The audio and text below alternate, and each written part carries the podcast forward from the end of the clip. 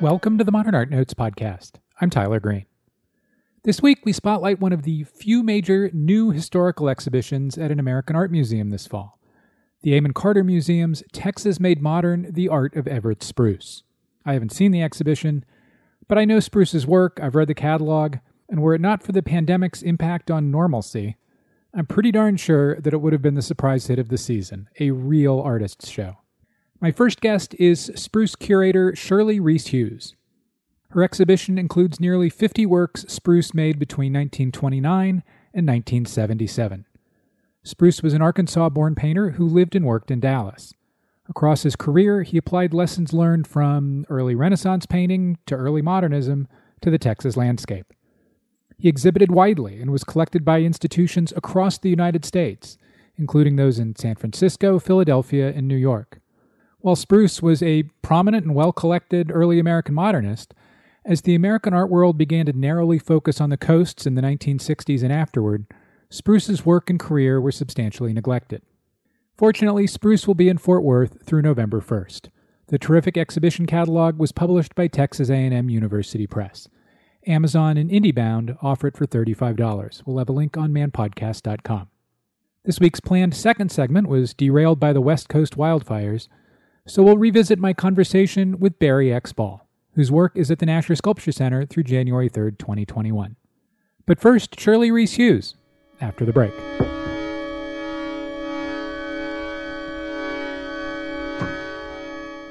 The Nasher Sculpture Center is ready to welcome you back.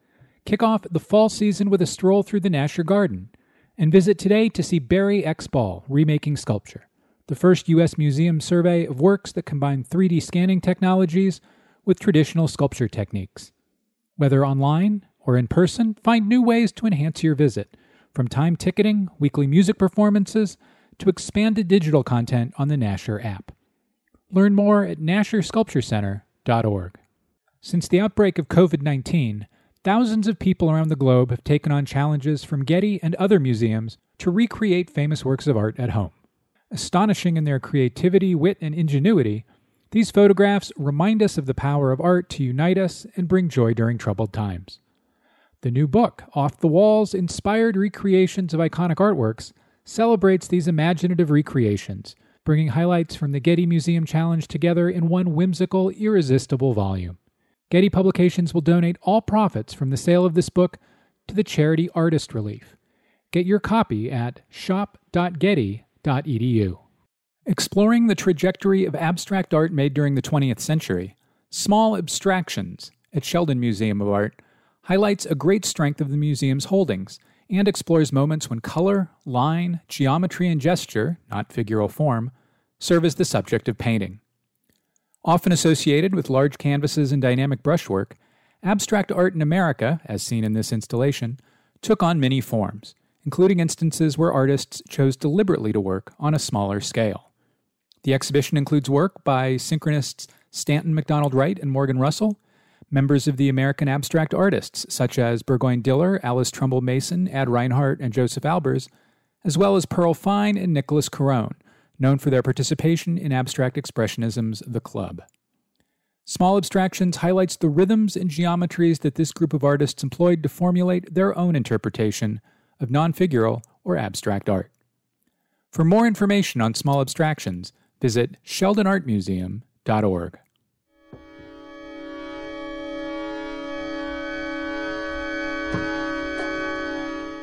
And we're back. Shirley Reece Hughes, welcome to the Modern Art Notes podcast. Thank you for having me. How the heck did Everett Spruce's work come together with Edna Ferber's work in 1952? And why is that kind of perfect? Spruce had a fascinating history. And I think at that moment, when those two came together, he was considered, he was nationally known as the artist from Texas, the painter from Texas. So he had this name recognition. And I think that the New York Times, as they were doing their review of the book, the book Edna Ferber's Giant, you know, this larger than life story about Texas, it was sort of like, okay, who paints Texas in a way that's not necessarily descriptive, but evocative of the land, evocative of West Texas in particular, where, of course, Ferber's story is set. So Spruce had had so much acclaim at that moment. You know, by by mid-century, he was well known through reviews. He was represented in New York City galleries. And so I think it was kind of may not seem like it today, but kind of a natural melding of of two recognized modern day interpreters of the state at that moment. Spruce was born in 1908 and as you mentioned he becomes by by the middle of the 20th century, you know, the go-to Texas painter, the go-to Texas modernist. Could you give us the, the, the quick sketch of how Spruce became Spruce between from kind of his earlier early career up until that moment of his greatest prominence in in the mid 1950s? Well, being raised in Arkansas, I mean, he was, as I kind of overview in the book, you know, raised on farms and and really had that sort of intimate relationship with nature. And it was by a fortunate coincidence that Olin Travis was traveling through Arkansas, sketching the mountains, and his partner, Kathryn Hail Travis, and they had started really the first professional art school in Dallas, Dallas Art Institute. And just on the strength they through family members were able to meet and spruce provided them with sketches and they were like you know on the strength of his drawings alone gave him a scholarship to dallas. And i think that really was the launching point for him because at dai he had the opportunity to study not only with travis but thomas stell who had uh, much more experience with modernism and had studied in Italy and was able to, you know, communicate all these new ideas to Spruce and his generation. And I think what's also fortunate for Spruce was, you know, as the Great Depression hits, he was able to find a job and he was working for, at the time, what would become the Dallas Museum of Art. It was the Dallas, I think, Freer Public Gallery, or probably getting that name wrong, but it was a gallery at the time.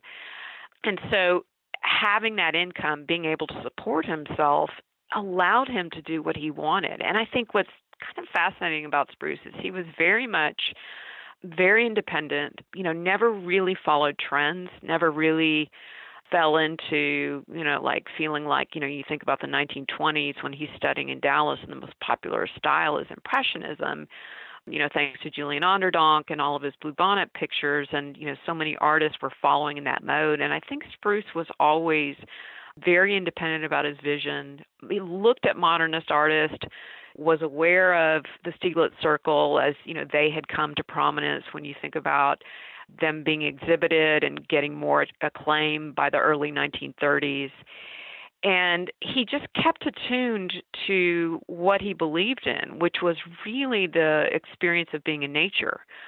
And I think because he was so grounded in what he knew he wanted to paint, he was able to really kind of evolve his style. And he came to prominence, you know, when we think about, we were talking about how did he get to the 1950s, recognition as being, you know, such a well known, renowned Texas painter was starting in you know March 1932 in Art Digest, there's you know kind of the famous story of a, a critic coming down and seeing Everett Spruce's work and Jerry Bywaters and Otis Dozier, and and they earned that moniker, the Dallas Nine, at that moment because it was you know these nine young Dallas painters that were painting you know the Texas scenery, but weren't afraid to delve into modernist styles or acknowledge that modernist style. And in that article, which was really the first time a group of painters working in Texas got national recognition.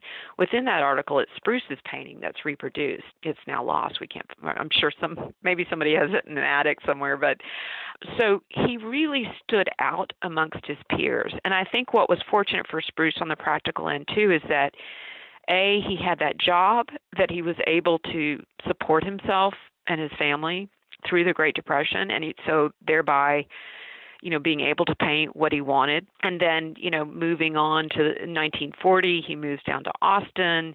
he becomes a professor down there. He has even more free time to paint, and he he also starting in 1937 with Alma Reed, he gets she had come down and seen the Texas Centennial, the exhibition at the Dallas Museum of Fine Arts when it was the 1936 Texas Centennial, and she saw his work. And she reached out to him and said, Hey, I'd like to represent you at Delphic Studios. She created her own studios. And what's interesting was she was actually on her way down to see the unveiling of Jose Orozco's Guadalajara murals. And she, so she stopped in Dallas on the way, and that's when she saw Spruce's work. And so really starting then with his representation in New York City. And then he gets a great review in the New York Times you know and she even writes him a letter saying you know this is really unusual for such a young artist to receive this kind of acclaim. So he thereafter you know was represented by other galleries in New York City. So he, he kept up that representation. He kept up that presence there all the while being able to paint what he loved and what he enjoyed and kept evolving his style because he kept attuned to what was happening in the in the modern art world. I mean, he kept attuned to to what was happening as far as modernist painting and and so he was willing to evolve his style. Yeah, he has a he has a, a brief abex period even. So he goes from being well known within the art world in the mid 1950s to decades of neglect. Obviously, there's um, abundant and well chronicled coastal myopia that, that that is always a factor in these things. But is there any other reason knowledge of him anyway fell off the map? I really think that it was due to the fact of the rise of abstract expressionism. And I think that his figurative painting just fell out of favor. And I think that Spruce was also really not really not good at self promotion. I mean, it's kind of fascinating when you look at his history that really it was kind of attention coming to him. You know, he's he he was difficult because he didn't really like to talk about his artwork. He didn't keep journals. Even if you you know delve into the letters, the correspondence between his dealers in New York City, asking him to, you know, please write a description. Would you please describe your artwork? And he just he did not like to do that. I mean, I think Spruce was very much of a doer. I think he was, you know, always working, you know, as far as whatever occupation he had, but then he was always trying to paint. I mean, so I think what happened is, and part of this is kind of fascinating history that he tells when you think about the 1930s, he would get a letter from, say, Juliana Force at the Whitney saying, you know, we're doing a survey of American art and we would like you to submit artwork. And, you know, at that time, it was a matter of you created up your paintings, you sent them up there. It wasn't, you know, here's my slides. And so, in some ways, I think there's there there was almost perhaps more of a democratic process to these American surveys at that time. And then I think with the 50s and the ascendancy of abstract expressionism and then the pop art world, that New York became such a focus, you know, in terms of uh, American art, that he kind of just fell out of that realm. He was no longer a part of New York City, where we know, you know, so much attention gets paid to these artists and you know there's more monographs or more catalogs or you know more research and efforts to keep them alive and keep them well known. You identify a watercolor from the late 1920s as kind of a a font from which much of the next 20 25 years worth of Spruce's work comes. It's called Mulberry River, Arkansas. It's in the Dallas Museum of Art's collection. We'll have an image on manpodcast.com. What does the watercolor show and what does it portend? I really think that it's a reflection of home. So it's you know, and by the way, you know, he would continue in the summers, even though he after he moved to Dallas to study at the DAI, he returned home during the summers. So that was painted about 1927. So he's there at home in the summer and he's painting that watercolor. And it's almost to me, you see this these recurring motifs, uh, motifs in his work, and I think that that's one of them it becomes the shape that's recreated in other paintings from West Texas Mesa a painting he did in 1938. The mesa in the background almost looks like the the shape of that that rocky cliff hillside, but in reverse. I think in some ways that it's almost like this sense of freedom. You know, he loved the poet William Butler Yeats, and you think about that, the poem that he wrote, Lake Isle of Innisfree, I think, and where it's Yeats, you know, he's there, he is an artist, you know, poet working in London, but he's going back to his fondest memories of his childhood, to this place, this lake, where he feels a sense of freedom and he feels a sense of creative ingenuity. And I think for Bruce, he had this almost like symbolism and that that form that recreate you know that he recreates in some ways it's almost like an anchor to him and it's almost too like that sense of like an island a place of freedom a place of creative individuality and identity that i think he associated with and it came to his mind um, and he, he would re- recreate it in different forms over the course of his career.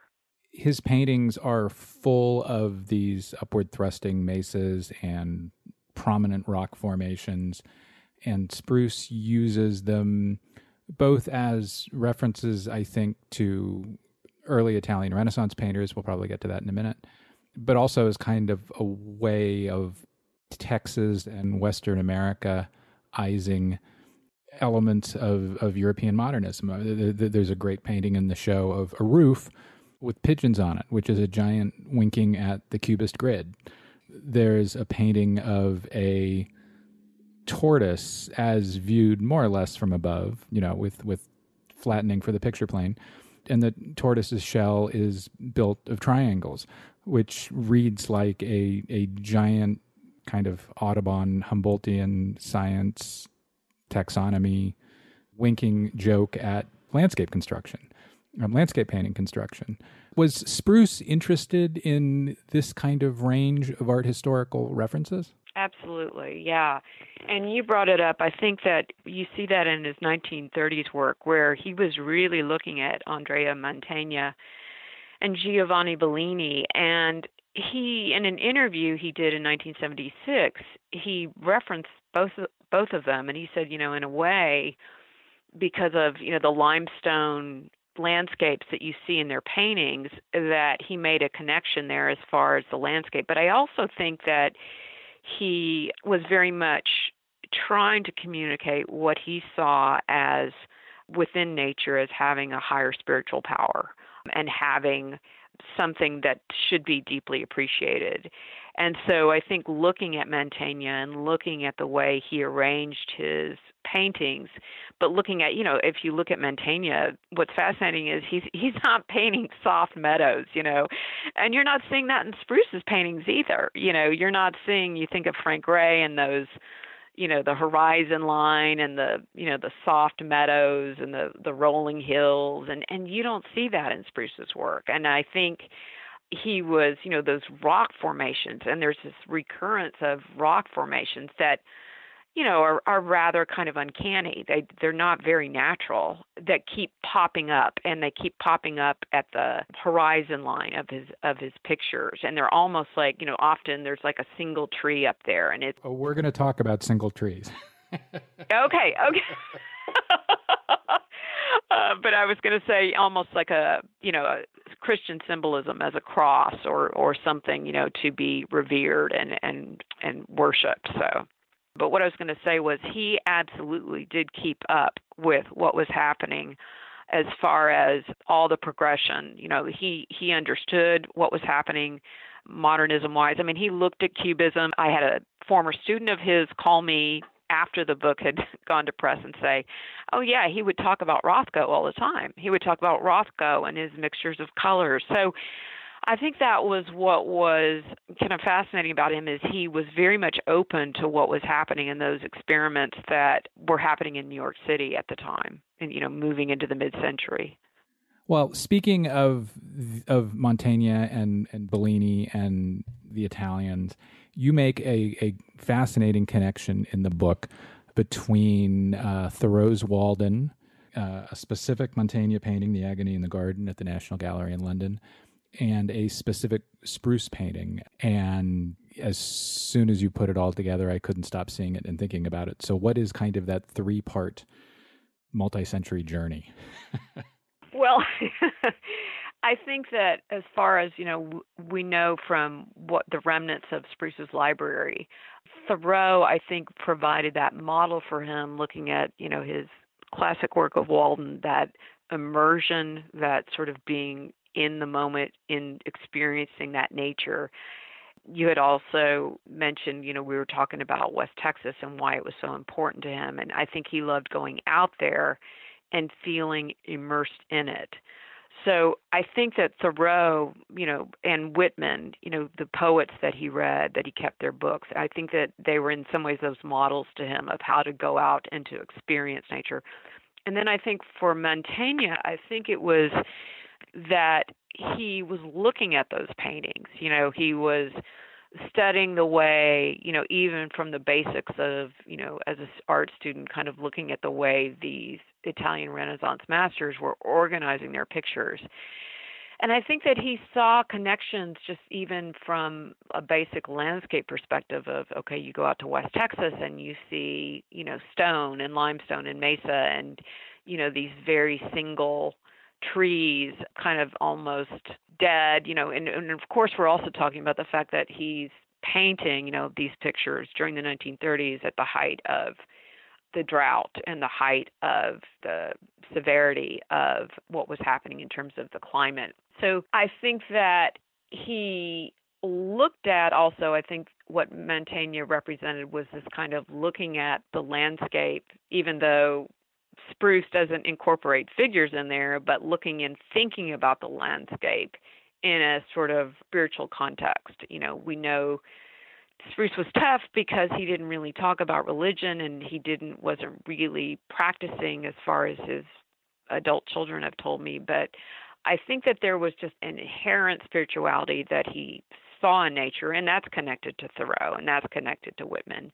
And then Mantegna almost provided sort of a model of something very classic and very, you know, a painting that was meant to be contemplated and looked at deeply and meditated about. And I think that's what Spruce wanted people to do. I think he, he really wanted people to look deeply into his pictures and think about nature. And then you mention that in Spruce's The Hawk from 1939 from the Museum of Modern Art, which is in the show, but which is arriving a bit late, hashtag pandemic, there is a hawk soaring above the, the, the exact same part of the painting that Mantegna puts it, that there's almost a conscious joining and Americanization of not quite composition, but close.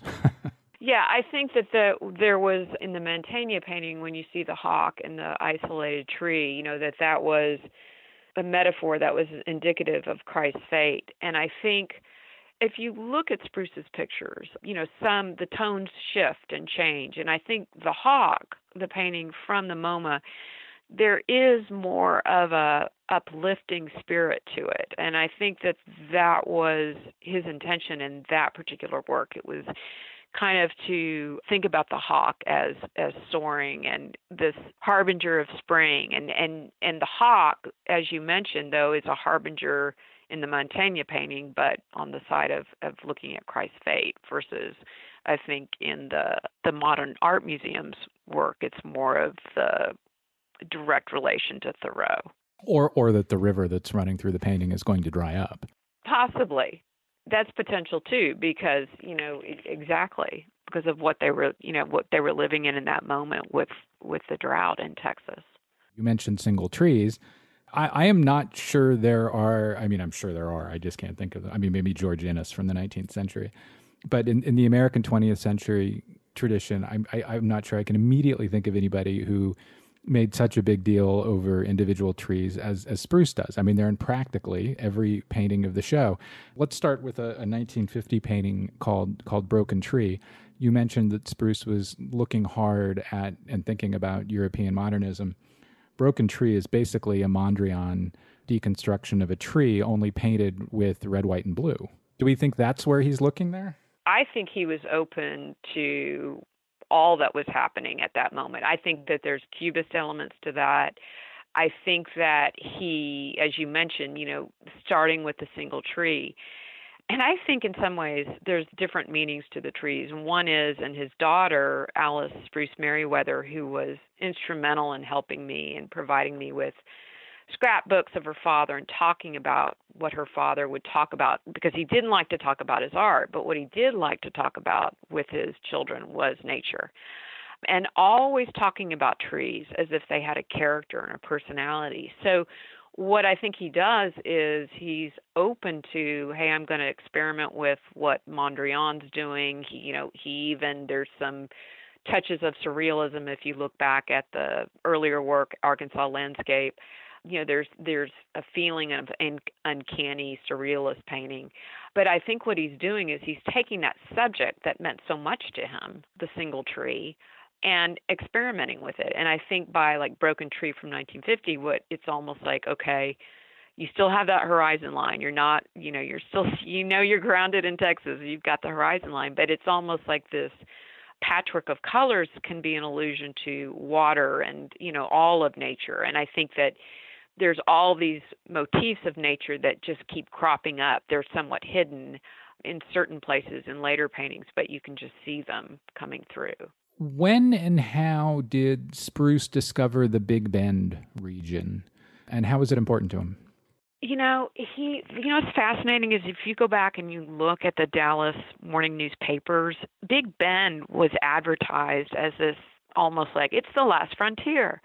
And what was happening was in 1933, under Franklin Roosevelt's New Deal program, is because the attention that had been given to the park, I think, or Big Bend, you know, before it became a, a national park, kind of like, oh, there's all these geological formations that you know they didn't understand at the time, that it was almost like a place to to be studied, and so once the civilian corps went in there in 1933 and they created an infrastructure, they created a road structure then, two years later, 1935, Spruce starts going there. And I think he was fascinated by, because I think he had a fascination with history, and I think he was fascinated by the fact that, you know, you look at Big Bend, and it's that unusual combination of mountain and water and desert, you know, right there in a in a landscape area and i think that that was fascinating to him because i think there's these references to time in his pictures, you know, these allusions to archaeology. And we know that he he was a voracious reader and we know that he was fascinated by archaeology and he would read about that and that sense of time and history and he read a lot of, of, of history as well so i think that you know because big bend is so you know i forget where it dates back to you know millions of years ago what what the the changes in the earth that that tectonic shifts that created the the landscape the way it is. So i think in part that was it. He also and honestly you know and his his daughter said this is he really had no interest in the piney woods. I think part of that was probably growing up in arkansas. West texas was so new you know in appearance. And a lot of and i talk about this a little bit you know there was a history of Texas artists from Frank Reaugh taking artists on journeys west going to West Texas to study, to look at, to you know paint or draw the western landscape that had been you know kind of was like this fertile ground for discovery. So I think that they thought it was new and, and enticing in that way. You also write about how during this period the Texans were intent, at least white Texans, were intent on arguing that their state was Western and not Southern an argument that was small r romantic, that imagined Texas as forward moving rather than as backwards and historically motivated like the rest of the South, and that white Anglo Saxonized a lot of Texas's history to boot. What was Spruce's relationship to that ideology? I know that he was not part of the circle that was advancing that narrative as far as when you think of sort of Jerry Bywaters and Alexander Hogue, and they were writing articles that were really promoting that agenda. for you know local newspapers or and I think that he was definitely hearing it. I think that he was definitely within that. It was in that milieu. I don't know that Spruce necessarily subscribed to it in a way that was as direct as, say, Hogue or Bywaters were doing. But he was also part of working for the Dallas Museum of Fine Arts at the time. You know, he was also part of organizing that 1936 centennial celebration. So it was definitely part of the conversation because that was part of it for the the 100 year anniversary. It was like we're going to think about Texas as, you know, it's the Southwest. It's not the South, you know, and kind of that idea of, you know, still the association with you know cowboys and the last heroic settlers of of America. So I think there was that he was part of the milieu, I don't know that he necessarily was advancing it in a way, in a very direct way. I want to close with the Marsden Hartley line of potential influence. When I look at Spruce, I see a whole lot of Hartley, both in terms of his willing to push me, pull you objects up to and away from the picture plane, his sometimes outlining of, of shapes and forms with the color black, with his willingness to treat everything rocks, trees, whatever as malleable. What do we know about Spruce and Hartley and whether Spruce was aware of, looking at, riffing on? We know that Spruce, honestly, even though he was rooted in Dallas, he wasn't going to New York City. But being working at the Dallas Museum of Art at the time, there were exhibitions coming in. Now, I didn't see anything where I, I tried to look at the history of the exhibitions at the DMA, and I didn't really find anything where Hartley was on view at that moment. What I think is kind of fascinating is it's Hartley who actually kind of was saw Spruce's work in a private collector's home and after kind of falling out with, well, I don't know if it was a falling out. I really don't know what happened with the relationship with Spruce and Alma Reed. I just know he had the one show there. That it was Hartley who recommended Spruce to Hudson Walker, who was representing Hartley at the time. I think that you know it's it's a really good question whether Spruce had seen Hartley's work. I think that Spruce very much was worked in that expressionist mode, though but what's interesting about Spruce is where, you know, you think about Hartley and kind of that heaviness that he maintained, you know, throughout his career, that sort of outline forms, you know, even into his later works. When you look at the late works of Spruce, I mean, you know, suddenly, you know, it's almost veering towards more abstract expression. It's very loose handling of brushwork, work, very, you know, much freer, much more experimental really having left behind those 30s where the you know picture plane is you know pushing up. And i think that also at that moment hartley and that whole generation kind of thinking about the the canvas as a flat two dimensional plane and and versus you know the traditional renaissance illusionism. So i think that was part of it. It was part of just the era. But i think that spruce when you look to his really late work i mean he really shifts way beyond that mode well, what made me think of Hartley, other than a bunch of other kind of obvious similarities, is Spruce's fantastic 1945 painting of Driftwood, which seems impossible without Hartley's great 1939 40 painting of Driftwood, which is in St. Louis. I took a look and couldn't find any reason to associate the two paintings at all. You know, I couldn't begin to make an argument for Spruce having been aware of the Hartley painting but boy, does it seem like there ought to be. Well, you know, I mean, I it's it's always possible. I I know that Spruce just he wasn't traveling around. He was not traveling around in the 40s. We know that much. The 30s and 40s. I don't think he got actually got to New York City until probably the early like either late 40s or early 1950s. So, I mean, he was definitely reading catalogs. He was definitely looking at you know what was happening in the world and so you know there it's definitely potential he could have seen Hartley's version of Driftwood. I think that they both, you know, they both were trying to find those symbols of place in their work. And I think so there they had that almost philosophical connection between them. And so I think there's definitely a resonance there between um, the two artists. You mentioned Spruce's Abex phase, which is less Abexy than it is Abex informed. Probably, I mean, it's it's it's not a, it, it's more X than it is Ab, right? I see Gorky, I see Ossorio, I see maybe even Hartley there too, for that matter. What do we know about Spruce and the attention he was paying to Abex, and whether he was ultimately happy with his turn in that direction? Well, we do know that he was aware he was looking at Pollock and he was looking at Rothko and he was looking at that group.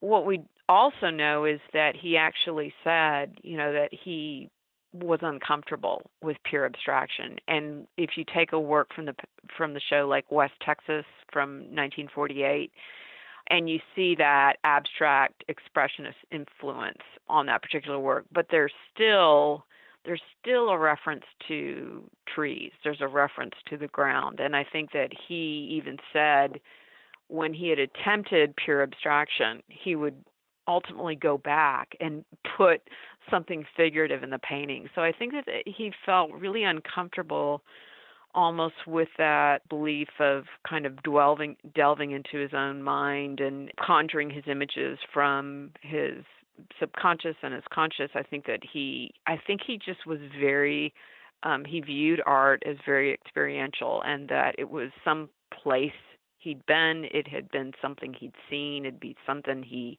experienced in a way that he'd witnessed it but then you know had a feeling about it that he had to put that on the canvas so i think what you're you're absolutely right. It's more abstract expressionist influence than anything, but I think what it did do was free up his brushwork and perhaps allowed for a little more spontaneity in the way that he painted. Finally, the show, at least to me, suggests that spruce is a really important link between Hartley and mid-century American painting and David Bates. Have you and David Bates ever talked about spruce? You know, we did not talk about spruce, but one thing I find kind of interesting, I was talking to someone who has a gallery over in Dallas, and she said to me, you know, there are so many artists that I know of that are excited about this show, that are coming over to see it. And it's kind of fascinating. I don't recall in all my conversations with David him mentioning he did mention the circle. Do you mean the Fort Worth circle or a different circle? Oh, the Dallas circle. Yeah, David Bates mentioned to me he talked about when he was a young painter, when he was studying art, that Otis Dozier was very welcoming to young art students and would invite them to his home and have conversations. And so I think definitely David was David Bates was aware of Spruce's work and probably has an admiration for it. And there there are similarities there. And you think about too, like David's never been one to want to go paint the you know piney east piney woods of of Texas. He's you know drawn more to the coast, drawn more to you know either West Texas or the coastline, but or the bayou for that matter. I mean, Oh, absolutely. But also the kind of the way, you know, one of the things that as I as I flip through the catalog, and of course I'm at the 2020 disadvantage of not having seen the show. But even when Spruce paints figures, which we didn't really otherwise talk about, Spruce's way of painting figures and where and how he places them in the composition and organizes things around and behind them is super Batesian. Yeah, I think you're right. Shirley Reece Hughes, thanks so much. Oh, thank you for having me. This has been really a pleasure.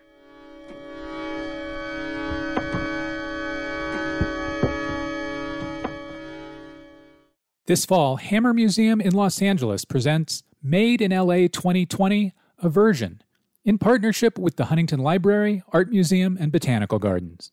The fifth edition of the biennial, which highlights artists working throughout Greater Los Angeles, features new installations, videos, films, sculptures, performances, and paintings, many commissioned specifically for Made in LA. The exhibition will show the 30 artists at both institutions, two versions that make up the whole. Made in LA 2020, a version, on view this fall at the Hammer and the Huntington.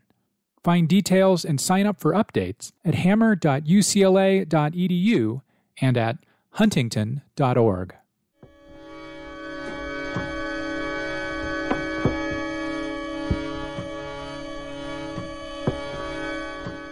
Welcome back. Next up, sculptor Barry X. Ball joins me to discuss his work on the occasion of a career spanning survey at the Nasher Sculpture Center in Dallas. That exhibition, Barry X. Ball Remaking Sculpture, has recently been extended through January 3, 2021. It was curated by Jed Morse. Ball's sculptures are typically created out of rare stones with the assistance of 3D scanning and printing technology and CNC milling machines.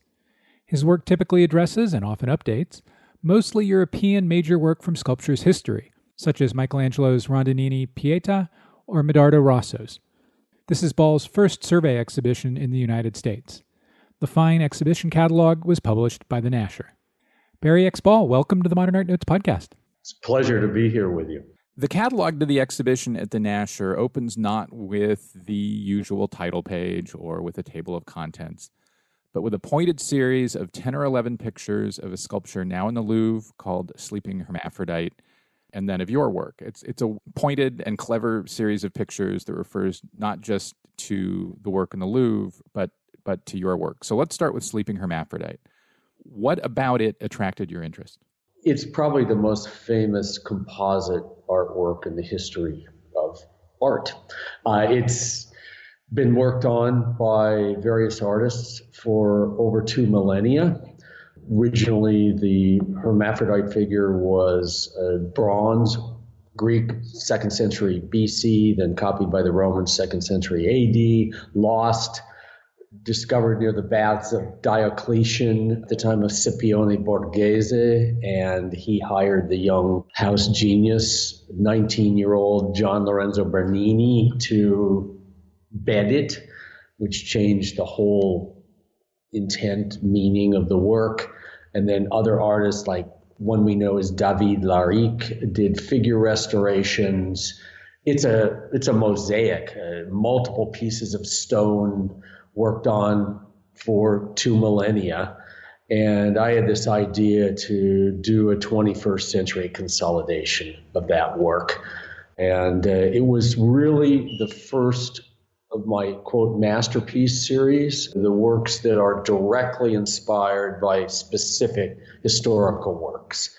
And uh, it was, you know, a magical start to that series of works, being able to work in the Musée du Louvre when it was closed in the great Salle des Caryatides, the Greek and Roman hall there, with this work that I'd learned about when I was a student at Pomona College it was just a fantastic experience from the scanning all the way through its multi year creation process. Literally, I think if you look at the dates there, we're over 10 years in the creation of the translucent pink Iranian onyx version that we have at the Nasher Sculpture Center. Yeah, the first the first two pictures show the three dimensional scanning process you mentioned and then the next couple pictures are of you in what looks like a stone market selecting that onyx. Yeah, in Carrara, Italy, the which is the stone shopping center of the world for everything, not just white famous Bianco Carrara marmo. It's uh, you want the best Brazilian stone, Bolivian, Vietnamese, Egyptian, American, Portuguese, you go to Carrara, Italy, and that's me with a potential block of incredible uh, material. You don't see blocks like that. You can go back to Carrara for 10 years and not find a piece as perfect as that one that I'm measuring there, which ultimately became the sculpture stone. So, why pink onyx for this sculpture? Well, I, I wanted to emphasize that fleshiness. It's also translucent in the extreme. Uh, I'm often trying to dematerialize that very stony, obdurate material that I'm working with. You know, Bernini, like I said, made this piece sexier. The original hermaphrodites were on slabs. it's a pretty, uh, you know, sexy subject to begin with. This transsexual figure, which is, seems so au courant to, you know, the the myth uh, hermaphroditus. It's actually a love story where they were united in one body. But by putting it on a bed, it, it takes it another level, state of post-coital arousal. There's this feeling of somebody waking up or they going to sleep it just adds a kind of poignancy to the whole thing being on a bed. And then I, uh, I had the advantage of all the digital palette my armamentarium to apply to it to, I think, take it to another level of sensuality.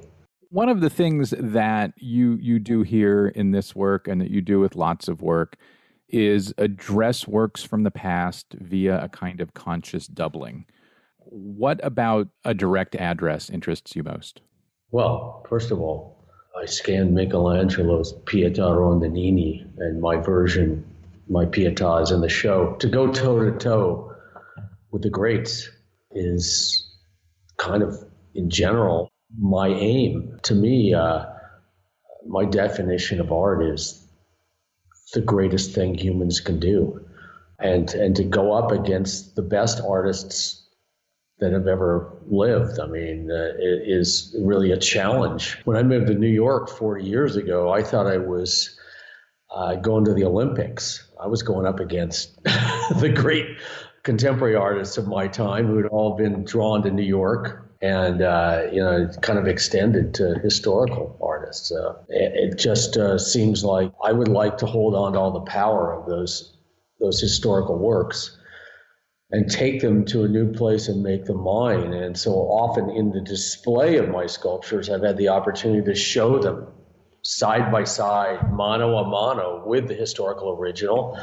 One advantage of that is that people often tell me, "I get it. You're, it's not a copy. It's you there is something new that you've done here uh, when you can see it next to a historical work. Uh, you know, there's that beautiful mirroring across time. My sculptures are almost always, by the way, mirror images uh, in their orientation uh, to the historical originals. The Sleeping Hermaphrodite lays the opposite way, and the one in the in the Louvre Right. Of course, there's a, a, long art historical tradition of that, especially in painting, where a painter or or a printmaker would reverse the pose or presentation borrowed from a previous master, um, both as a way of disguising a little bit, but also as a way of kind of opening up the reference and making it easier or, I don't know, more generative for, for, for the subsequent artist to find something new.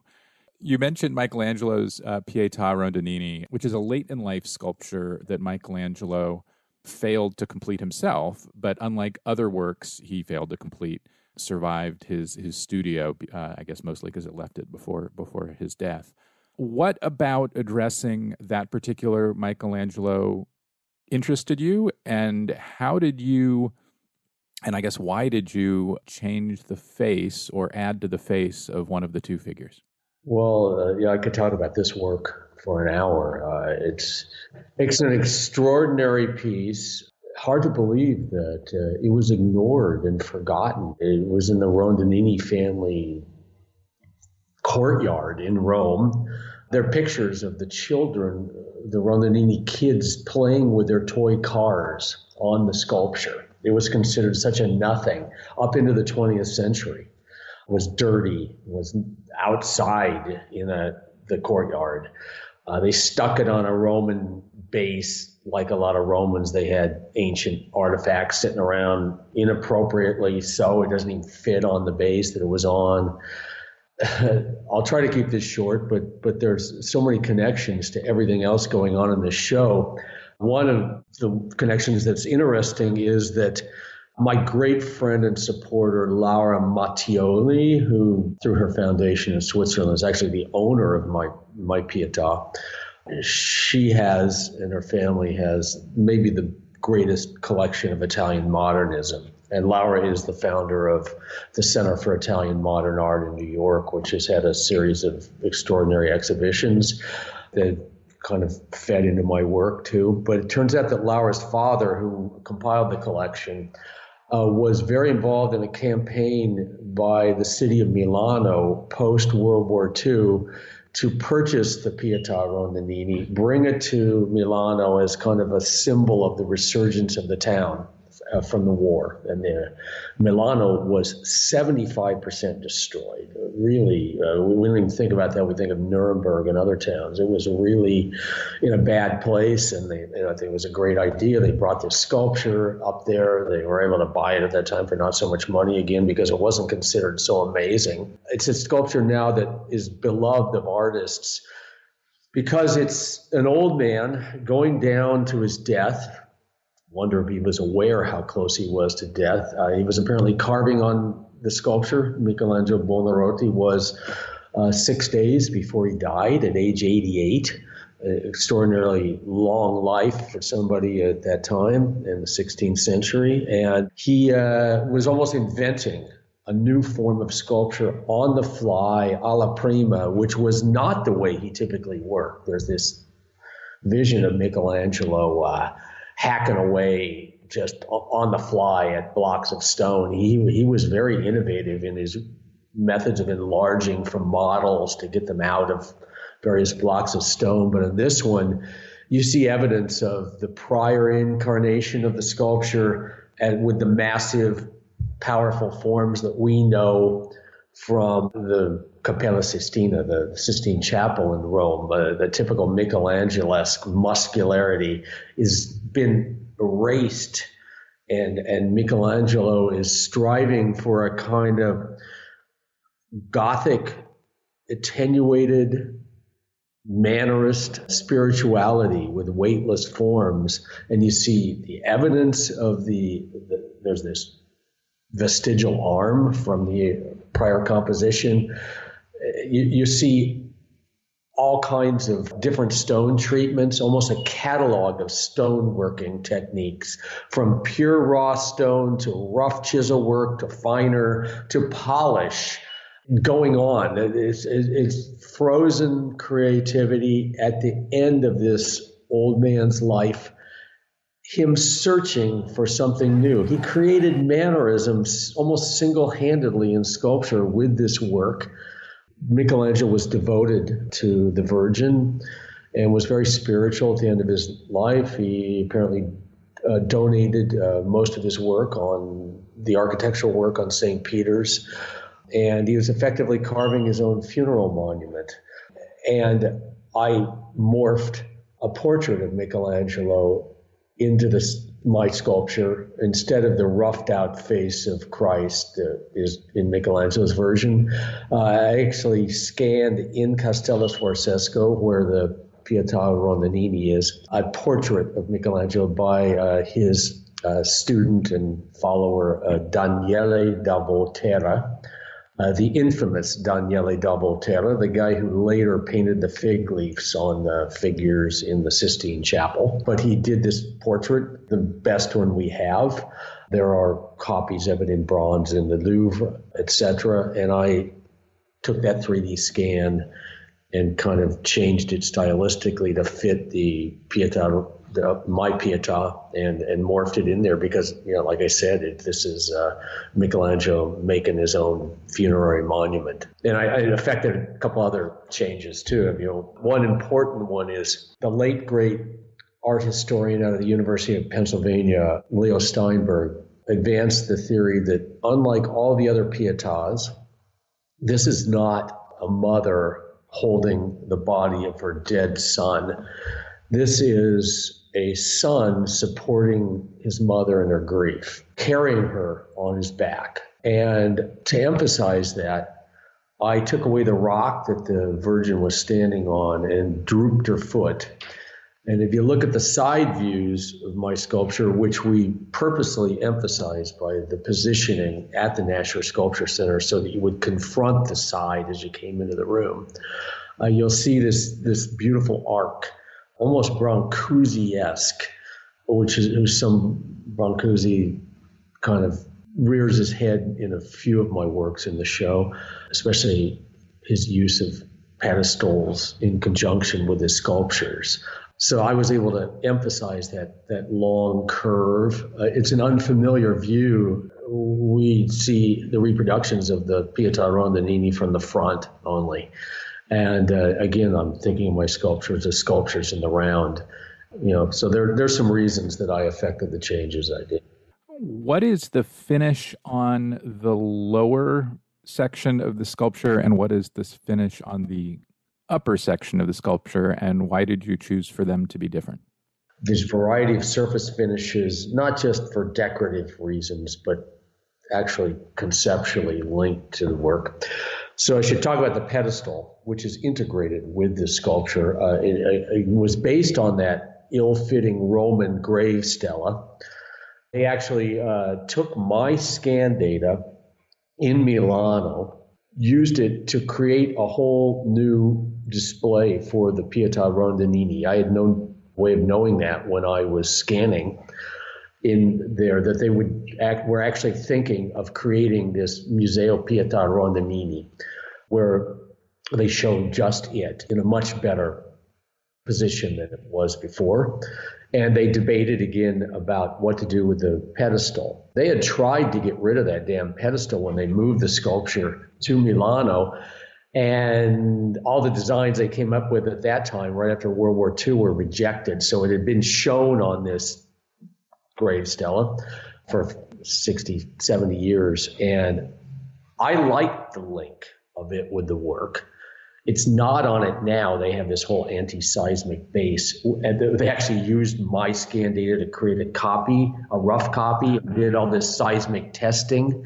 I, I love all this because I'm super grateful to these institutions for allowing me to scan and the fact that they were able to use my data, which is something I always do. I give them copies of the scan data for study, restoration, and in this case, creating a whole new installation for the Michelangelo. And I took that grave stela though and put it back on it, unlike what you see now in Milano, and uh, and changed the proportions of the pedestal.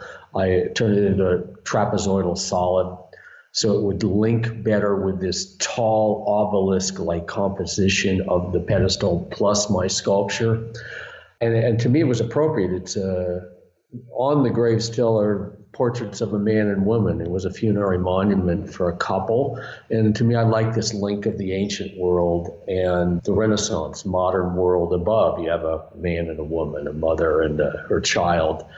And then I wanted to go with my translucent stone to affect a surface on the entire sculpture that gave it a kind of soft focus, what Leonardo da Vinci would call sfumato, a smokiness. I, I did a lot of testing with the step over, we call it in robot world, but the, the, the, spacing between the little flutes caused by the robot milling process to be able to see the forms of the sculpture but make them somewhat indistinct. And so it has a kind of ridged, horizontal, ribbed surface, which also reminds me of patterning on Egyptian sculpture. It's actually a spiral from the ground to the 10 foot top of the sculpture above, a continuous milled spiral. And then I have schematicized polish areas, which more or less conform to Michelangelo's, although I don't want to have anything that smacks of uh, hand blending. I mean, um, it fits with my approach that I would make a map of his polish and institute it mechanically. You know, so it's just kind of in keeping with my working methods. So I think that I love the passages on my sculpture where you see Michelangelo's chisel marks with my marks superimposed on top of them. You see my horizontal flutes with vertical big plowed ridges by his pointed chisel. So it's like we're working together to make this work.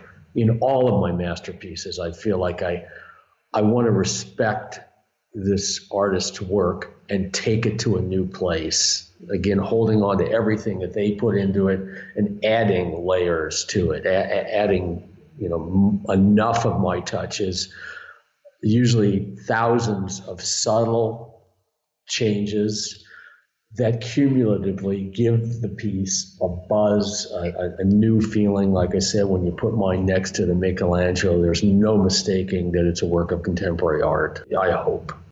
Addressing the way sculpture was made and the effects sculptors could get in the past with the means uh, and tools, tools of the present, which is always fun.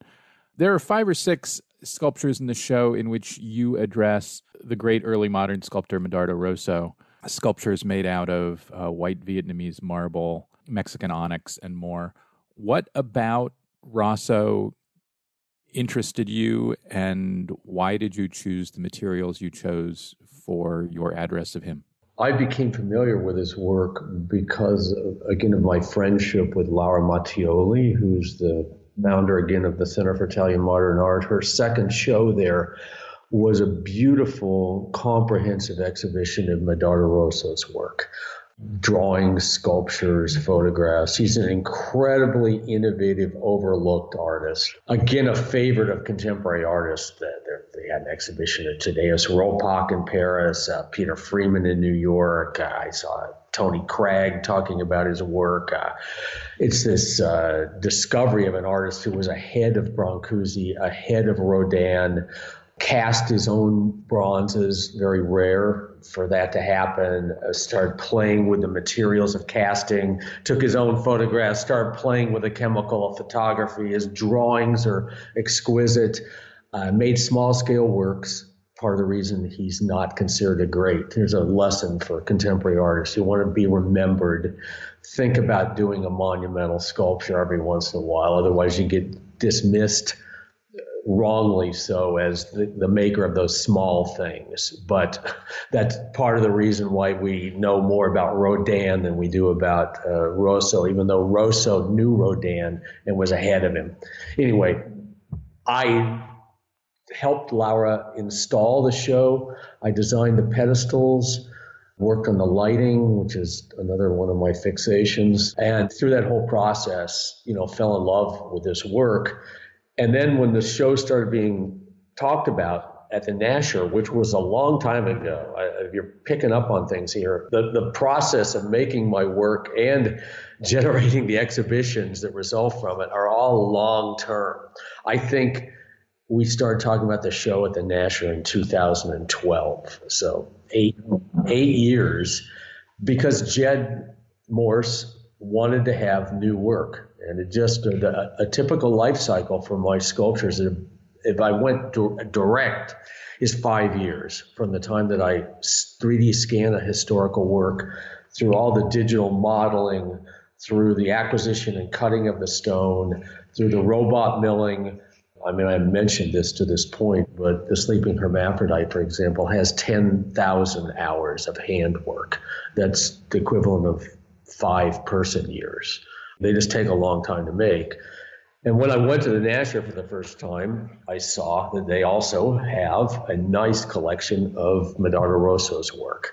And so Jed, you know, and I talked about it, and I said, well, I'm, you know, already working on this project, uh, my Medardo Rosso project. And uh, it would be great for me to have my work here to go up against the ones in the Nasher's collections. And you know, it ultimately happened. Jed beautifully selects work from the Nasher's collection. I think it's his general practice with every exhibition there to mirror, contrast with, emphasize the artist of the moment. And one of the things he did here was to put out almost all of their Medardo Rossos. And one thing he did that was beautiful was uh, to borrow uh, one version of the Jewish boy sculpture from Howard Rachofsky and put it in a case next to the Nasher's version of that sculpture. Medardo himself played a lot with quote copies of his own work, doubling, experimenting with different versions, different materials, yeah. Yeah, different materials, even the same material with a different approach. There's doubling throughout my show in two headed, two figures, the obvious doubling of the historical originals, the etc., then the hermaphrodite doubling of sex, uh, etc.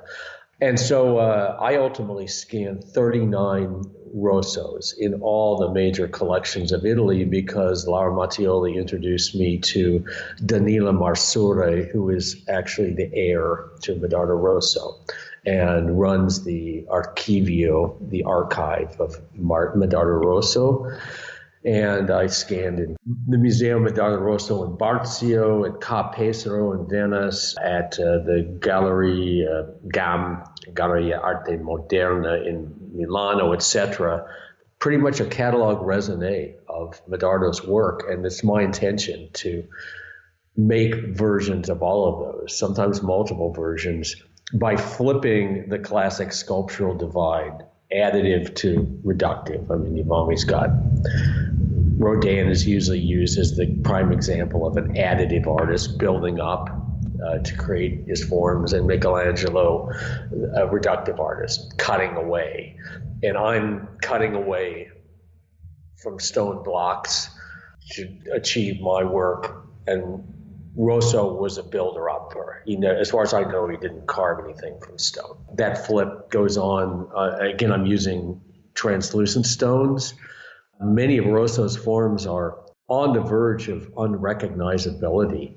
Would, and I love the ones that get closest to that. His famous, to me at least, Baby at the Breast is a pure abstract form in bronze. His is three millimeters, one eighth inch thick bronze, and mine in the show at the Nasher is in ultra translucent uh, golden honeycomb calcite, and and we put it in front of the windows so it's backlit and you can see it kind of glowing. To me, I, I wanted to push them one step farther towards abstraction. You know, I think I succeeded here. The one other uh, great Rosso show that comes to mind is Sharon Hecker's 2016 show at the Pulitzer Arts Foundation in St. Louis. Hecker's book on Rosso is her recent book on Rosso is really the go-to English language text on on the artist. Barry X Ball, thanks very much. You're welcome. It was a pleasure. That's all for this week's show. The Modern Art Notes podcast is edited by Wilson Butterworth. Special thanks to Steve Roden, who created the sound for the program. The Modern Art Notes podcast is released under a Creative Commons license. Please visit Modern Art Notes for more information. Thanks for listening.